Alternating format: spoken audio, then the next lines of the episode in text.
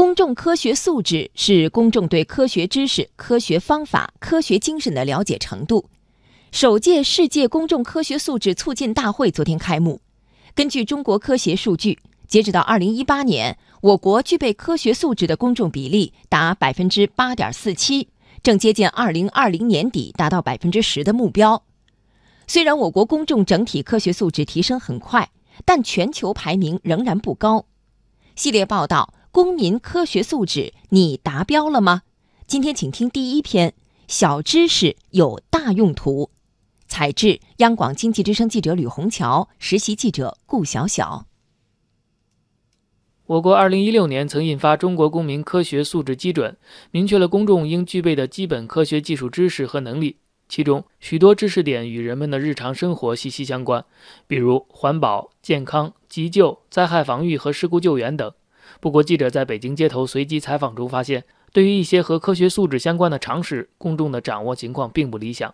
我在现场应该怎样自救？把鼻子先捂住，捂住过后再找什么口道啊，或者是楼道啊，跳下来呗。您知道如果发生了地震，应该怎样在灾区生存吗？呃，有了解比较少。海水它不能直接饮用，您知道为什么？不知道。您知道什么是公众科学素养吗？不知道。采访中，记者发现，公众对灾害、事故救援方面的知识掌握相对较多，对其余的知识技能关注度并不高，甚至还认为他们比较生僻，是冷知识。那么，掌握这些知识，提高科学素质究竟有什么用？从大的方面来说，这关系到国家发展。根据国际经验，衡量一个国家是否进入创新型国家行列，公众具有较高科学素质的比例至少要有百分之十。而对个人来说，用处更加显而易见。比如抗生素能不能杀死病毒，是很多人眼中的冷知识、小知识。但中国科学院大学人文学院教授李大光指出，这个知识点能直接影响个人健康。抗生素只能杀死细菌，是无法杀死病毒的。我们国家五个人里面只有一个人知道，这个呢是远远低于其他国家的。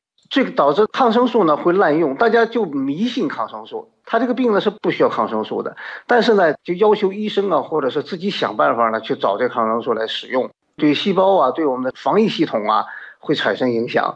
近年来，互联网上还充斥着大量谣言，以伪科学为包装，让人真假难辨。比如吃微波炉辐射的食物损害健康，不良商家用黑色塑料袋制作紫菜等。而果壳网创始人季十三认为，公众科学素质还能起到谣言粉碎机的作用。各地经常出现一个情况，比方说在家附近建个移动电话的基站，会遭到很多抵制。这个其实就是对辐射这些科学知识不了解的缘故。现在自媒体啊、互联网上啊其实有很多的谣言啊，有些谣言其实你一看就知道，但是如果你不具备基本的科学知识的话，其实就有可能上当。公众科学素质过硬，不信谣不传谣，谣言当然也就不攻自破。在中国科普研究所研究员何威看来，这种定力经过一段时间的沉淀，公众就能掌握独立思考能力，形成求真务实精神。肯定是遇到问题自己心里不慌呗。就是我自己虽然不知道这些知识，但我有一定的素质以后，我知道我遇到这个问题我听谁的。现在因为搜索信息都很容易了，他肯定就会广泛的搜索一些信息，然后他自己再分辨。值得注意的是，我国对公众科学素质的调查采用的是国外早年设计的指标和测试题。李大光说：“中国有自己的国情和发展特点，因此需要优化相关指标，使它更精准地发挥作用。”在很多欧洲的国家，PM 二点五的 PM 是什么，他们根本就不知道，因为在他们的预报里边根本就没有。那么在中国那是严重的问题，尽管现在当然已经好了很多了哈，这个是必须肯定的。但是对于公众出行、生活的安排以及减排基本的要求，他不了解术语和基本的概念，他怎么可能去做呢？